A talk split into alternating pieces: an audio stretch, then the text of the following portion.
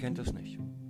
Man ist süchtig nach Zigaretten, Alkohol, Drogen, Pornos. Man kann so viele Süchte haben. In diesem Podcast geht es darum, was für Erfahrungen ich mit Süchten gemacht habe, wie ich mein Leben bis jetzt damit gelebt habe und auch noch weiterhin lebe. Es geht hier auch nicht um eine einzelne Sucht, hier geht es immer, hier geht es um viele Süchte.